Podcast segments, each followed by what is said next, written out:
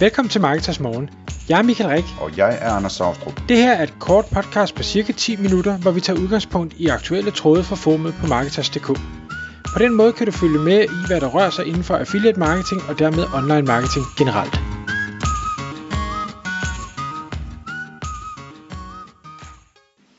Godmorgen Michael. Godmorgen Anders. I dag i Marketers Morgen podcasten, der skal vi tale om fundamentet for et ordentligt affiliate-program. Og øh, det, er, det er sådan et fundament, som du går og besigtiger en del, Michael, når du laver audits på affiliate-programmer, som er sådan en øvelse, du laver med mellemrum øh, på kommende kunder og potentielle kunder øh, i dit butik hos Affiliate Manager, hvor du ligesom går ind og prøver at sige, hvad er situationen nu med affiliate-programmet, og, og der er noget af det, du, du først kigger på, det er jo egentlig fundamentet. Altså, er der, er der en basis for, at, øh, at, at det her affiliate-program, det kan blive til en stor succes? Og det er det fundament, vi skal snakke om i dag, ikke? Jo, lige præcis. Jeg, jeg er netop i dialog med, med en del virksomheder derude, der, der gerne vil have nogle eksterne øjne på, på deres eksisterende program, og derfor så øh, har jeg lavet sådan en, en, øh, en checkliste, kan man sige, jeg, øh, jeg går igennem. Når jeg får henvendelser, så er der ikke nogen tvivl om, at rigtig mange vil gerne øh, høre mest om potentialet, der, der ligger derude, og det kan jeg sagtens forstå. Men som du også siger, Anders, fundamentet, ligesom fundamentet på et hus, er kritisk for, at resten det kan komme til at ske, og derfor så er det altid der, jeg, jeg starter og siger, hvor, hvor mange revner er der i det her fundament, fordi så lad os lige få fikset dem først, før vi begynder at bygge huset ovenpå. En af de ting, jeg øh, indleder med, som i bund og grund ikke har så meget med affiliate-programmet at gøre, og så alligevel, det er, at jeg øh, spørger ind til det eksisterende marketing mix, man har i virksomheden. Og det gør jeg, fordi jeg over årene har kigget ind i tallene og set, hvor skævvredet mange, og nu siger jeg skævvredet, og det ved jeg godt, er lavet ord, men hvor skævvredet mange øh, virksomheders marketing mix er. Enten så, så kommer størstedelen af omsætningen fra, fra PPC, eller fra SEO, eller nogle de er meget e-mail-tunge, det er der, de har bygget deres forretning, og, og nogle gør det også på sociale medier, det er simpelthen der Instagram og Facebook, der måske driver øh, størstedelen af salget.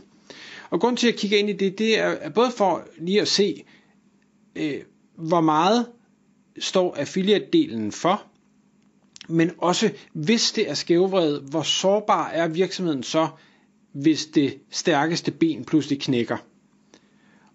Og, og, og det, det er egentlig for ligesom at, at prøve at være en øjenåbner for, for den, der så ser mit, øh, mit audit og siger, hov, ja, det kunne godt være, at det kan godt være, at det går godt, men det kan også være, at det er relativt øh, risikabelt, det vi, vi pt. kører, så det kunne godt være, at det giver mening at fokusere på nogle af de andre. Og det behøver ikke være på affiliate, det kunne også være på nogle af de andre marketingben, som i bund og grund ikke har noget med os at gøre. Men der kan jeg godt lide at, at forsøge at være sådan et, et, en form for et wake-up call, eller i hvert fald lige en, en røst øh, om, prøv nu lige at, at se på de andre ben også.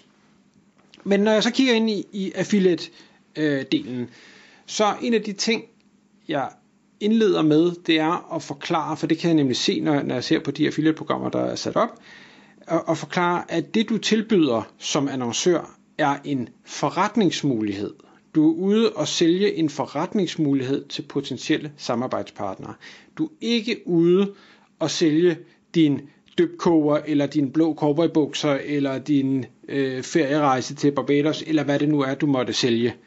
Det, det er fuld, øh, næsten fuldstændig ligegyldigt, hvor, hvor fantastisk dit produkt er, fordi det er din forretningsmulighed, der skal sælges her. Og det vil sige, mange bør, eller det er i hvert fald det, jeg anbefaler dem, gå ind og kigge på, hvordan har de beskrevet det her affiliate-program, og få det omskrevet til at syne af en mega fed forretningsmulighed, hvor man kan tjene kassen.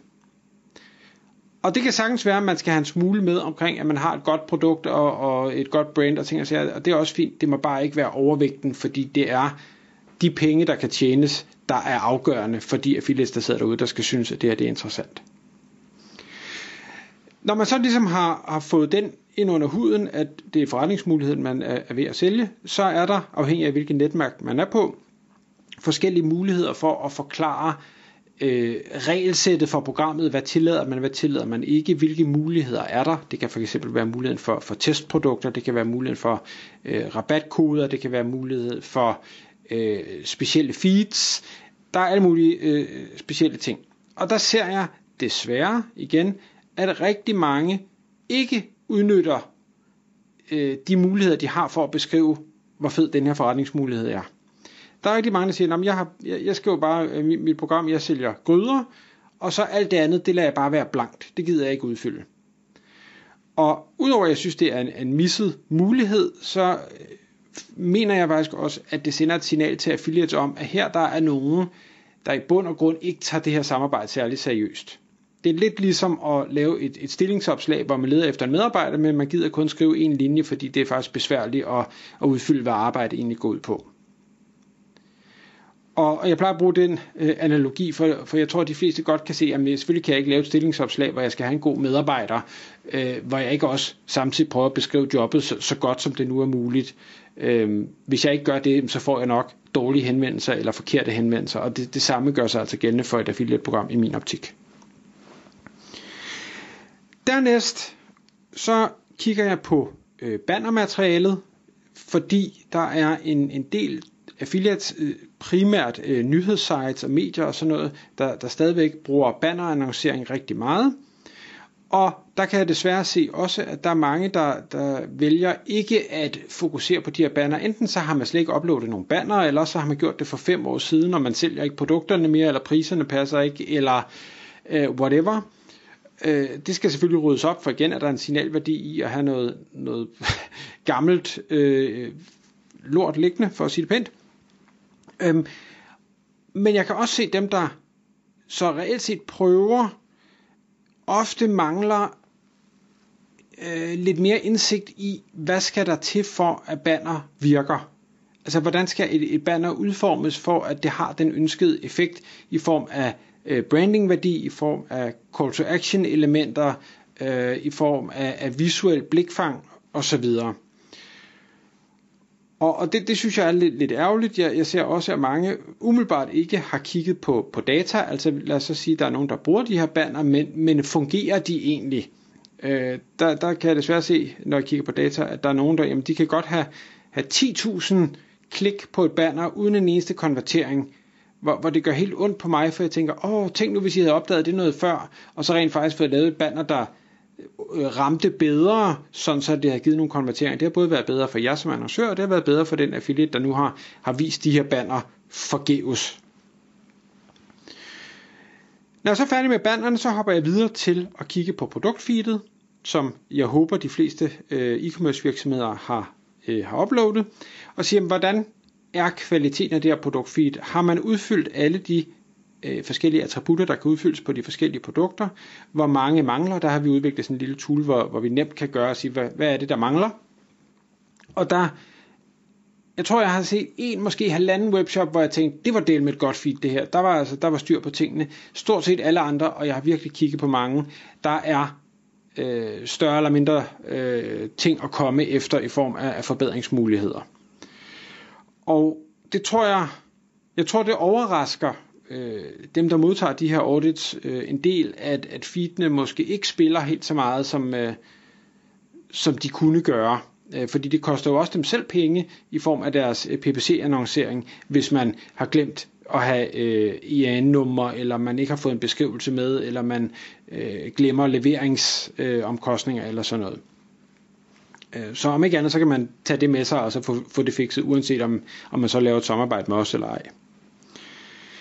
Når jeg så kigger på, på feedet, så kigger jeg på fordelingen af affiliates. Hvad, hvad er det for nogle affiliates, man har? Altså et, hvor mange affiliates har der tilmeldt sig programmet? Hvad er det for en type affiliates?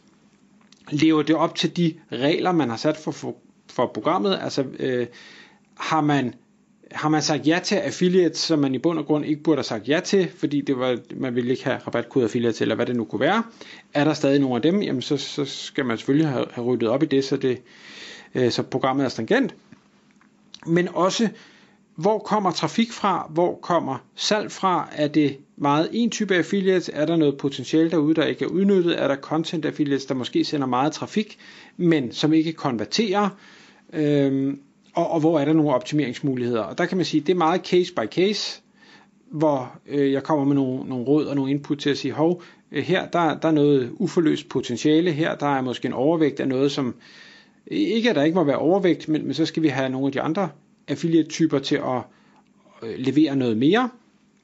Og ofte ser jeg også, fordi vi jo sidder med, med et så bredt kendskab til de affiliates, der findes ude i, i det skandinaviske landskab, at jeg vil også kunne sige, hov, jeg kan se, der mangler nogle åbenlyse spillere her, som af en eller anden grund ikke har fundet det pågældende program, og det er ærgerligt, dem skal man selvfølgelig have ragt ud til.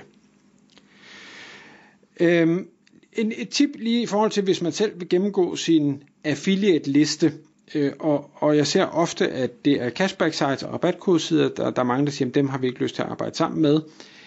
En tommelfingerregel, jeg bruger for at, at spotte dem hurtigt, hvis jeg er i tvivl, det er, hvis en affiliate har en unormal høj konverteringsrate, altså hvis de ligger på 30, 40, 50, 60, 70 procent i konverteringsrate, ikke altså hvis de har fået øh, to klik og et salg, det, det, kan være, det kan der være alle mulige grunde til, men, men har man 100 klik og 50 salg, så, så er der et eller andet, en alarmklokke, der skal ringe og sige, det her det skal jeg lige have fulgt op på, fordi det bør ikke være sådan.